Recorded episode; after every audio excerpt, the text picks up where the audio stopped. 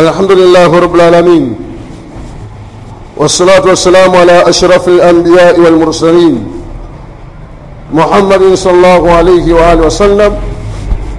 أما بعد كتك آية لتنقليك إسمى منزو أبوني آية ثمانة تاتو كتك سورة يونس الله تبارك وتعالى سيما فما آمن لموسى illa dhuriyatun min qaumihi hakuna waliojitokeza wakamwamini kiislamu na wakamkubali kwamba huyu kweli ni mtume wa Allah isipokuwa walikuwa ni vijana. Hao ndio vijana waliotangulia huko nyuma. Vijana waliotutangulia huko nyuma walikuwa mstari wa mbele katika masala ya kumwamini mola wao. Kwa maana itikadi zao akida yao ilikuwa safi. Mwenendo wao ulikuwa ni mzuri. Maadili yao yalikuwa ni mazuri. Ni kinyume na vijana wa leo. Fama amana limusa illa dhuriyatun min qaumihi hakuna anayejitokeza kumwamini nabiyullahi musa alaihi ssalam isipokuwa walikuwa ni vijana katika watu wake. Ala khaufin min firauna. Wazee hawakuwa tayari kumwamini musa. Kwa ajili ya kuhofia yani kwa hofu ya kumwogopa firauni. Ile mikiki mikiki hawaiwezi wao zile pukushani wazee hawaziwezi. Hakuna waliojitokeza wakawa tayari wakamwamini nabiullahi musa alaihi ssalam isipokuwa walikuwa ni vijana. Ala khaufin min firauna wa malaihim an yaftinahum kwa kumhofia na kumwogopea firaun na watu wake asije akawatesa. Kwa sababu firauni alikuwa mjeuri tuwa vijana ndio waliokuwa mstari wa mbele katika imani lakini kadhalika tukija kwa ashabu lkafi vijana saba wa pangoni ambao allah tabaraka wa taala amewataja katika suratu lkafi baada ya mtume sal llahu alehi wasallam kuuliza maswali matatu na makafiri wa makka majibu alioletewa moja katika hayo maswali matatu ilikuwa ni kuhusiana vijana wa pangoni. Ni nani hao akina ashabu lkafi tunasikia kwamba kulikuwa na vijana saba pangoni huko nyuma. Hawa vijana saba ni akina nani? Allah tabaraka wataala akashusha majibu ya swali hili ndani ya quran katika suratu lkafi na ndio sura ikaitwa kwa jina hilo. Allah akasema nahnu nakusu alaika nabaahum bilhaqi. Sisi tutakuelezea habari zinazohusiana na hao vijana tena kwa haki bila wasiwasi. Innahum fityatun. Hao ashabu lkafi ambao wao umeulizwa kuhusiana na wao. Innahum fityatun. Hao walikuwa ni vijana amanu birabbihim vijana waliomwamini vizuri mola wao. Wasdinahum huda. Alafu na sisi pia tukawazidishia uongofu kwa maana imani.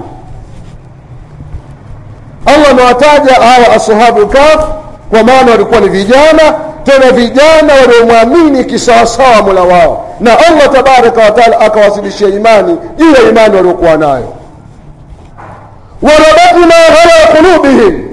Allah asema tukatilia nguvu juu ya nyoyo zao. Allah akawapa nguvu. Idh qamu faqalu wakati walipoitwa mbele ya mfalme. Kwa sababu tetesi zilikuwa zimesagaa zimezagaa kwamba kuna vijana wanasema kwamba hakuna mola anaopaswa kuabudiwa kwake isipokuwa ni mmoja na wanapinga ibada zote za masanamu kuabudia mizimu kuabudia makaburi. Kwa vijana hao wakakamatwa wakaletwa mbele ya mfalme. Walipoulizwa nyinyi vijana mna itikadi gani? Nyinyi vijana mola wenu ni nani? Faqalu rabbuna rabu samawati wal ardhi wote wakasema kwamba mola wetu sisi ni mola wa mbingu na ardhi. Lan nadhua min dunihi ilaha sisi hatuko tayari kumwabudu wala kumwomba mungu mwingine yeyote ule. Lakad kulna idhan shatata. Tukifanya hivyo bila shaka sisi tutakuwa tumechupa mipaka. Kwa iman vijana walikuwa na ujasiri juu ya imani yao. Hawakusita kudhihirisha misimamo yao na itikadi yao. Leo kijana wa anajificha. Imefikia hatua kijana huyu wa kiislamu huwezi kumtambua kwamba huyu ni kijana wa kiislamu au si kijana wa kiislamu. Kwa sababu ya kutokuwa muwazi juu ya imani yake kwa sababu ya kutokuwa na msimamo wa sawa sawa juu ya dini yake. Leo hujui kwamba huyu ni kijana wa kiislamu au huyu si kijana wa kiislamu si kijana wa kiislamu. Hujui huwezi kutofautisha. Kimavazi leo vijana nguo wanavalia chini kama suruali wanavalia chini. Vijana ndio wanaongoza kuvaa mudo. Vijana ndio waliokuwa mstari wa mbele kujiweka mbali na dini yao. Vijana ndio waliokuwa mstari wa mbele kwa kutosoma dini yao. Vijana hawapatikani misikitini. Ni kinyume au ni tofauti na vijana waliotangulia huko nyuma. Mpaka allah tabaraka wa taala akaamua kuwataja vijana hawa ndani ya qurani kwa sababu ya msimamo wao imara waliokuwa nao. Lakini pia kijana wa kiislamu ni kijana ambaye mwenye adabu. Kama ilivyokuja katika hadithi iliyopokewa na imamu abu Daudi na imamu tirmidhi. Mtume sal llahu alih wasallam asema laisa minna man lam yarham saghirana. Si katika sisi yule ambaye hawafanyii wadogo huruma. Yaani hawaonei huruma watoto wale waliokuwa wadogo wadogo zake kwa umri wayarif sharafa kabirina. Na asijue nafasi utukufu hishma ya wakubwa zetu. Kijana wa kiislamu miongoni mwa sifa zake ni kuwa na adabu na heshima na kuwa na lugha nzuri kwa wakubwa. Ujue kwamba huyu amenizidi kwa umri. Huyu makamu mwenza huyu ni mdogo wangu. Yaani huyu niko sawa huyu nimemzidi kwa umri na huyu amenizidi kwa umri. Kijana wa kiislamu anatakiwa atambue hilo. Hata kule zamani yani siku za nyuma kidogo huko tulikotoka watu walizielewa vibaya sunna. Watu wakaelewa kwamba sunna maanaake basi kijana ni kukosa adabu ikiwa yuko kwenye gari kijana yeye akae kwenye siti yule mzee ndo asimame. Kijana akaambiwa mpishe mzee akaambiwa kwamba hapa hakuna umwenye mwenye hapa. Hakuna ukubwa ukubwa. Yaani akiona kwamba kufanya hivyo ni sunna. Kijana yeye hujizungumzia mambo yake tu mbele ya wakubwa pasina kuachia nafasi wakubwa wazungumze watu wakiona kwamba hivyo ni sawa kijana anapokula na wakubwa yeye alikuwa ni mtu wa mwanzo kuosha mkono na kuanza kula. Kumbe ni kinyume chake mzendo wa kwanza. Tena miongoni mwa vitu vinavyoonyesha kwamba una adabu una nidhamu una hishma kijana wa kiislamu ni kuchunga mambo kama haya. Ili uonekane kwamba kijana wewe kweli ni kijana wa kiislamu. Walipokaa wakubwa usio wa kwanza kuzungumza hata matani watu waangalie sana. Matani anaenda anapita kiasi. Yanavuka mipaka. Mtu anatendeana na mtu ajui alafu angalii maeneo.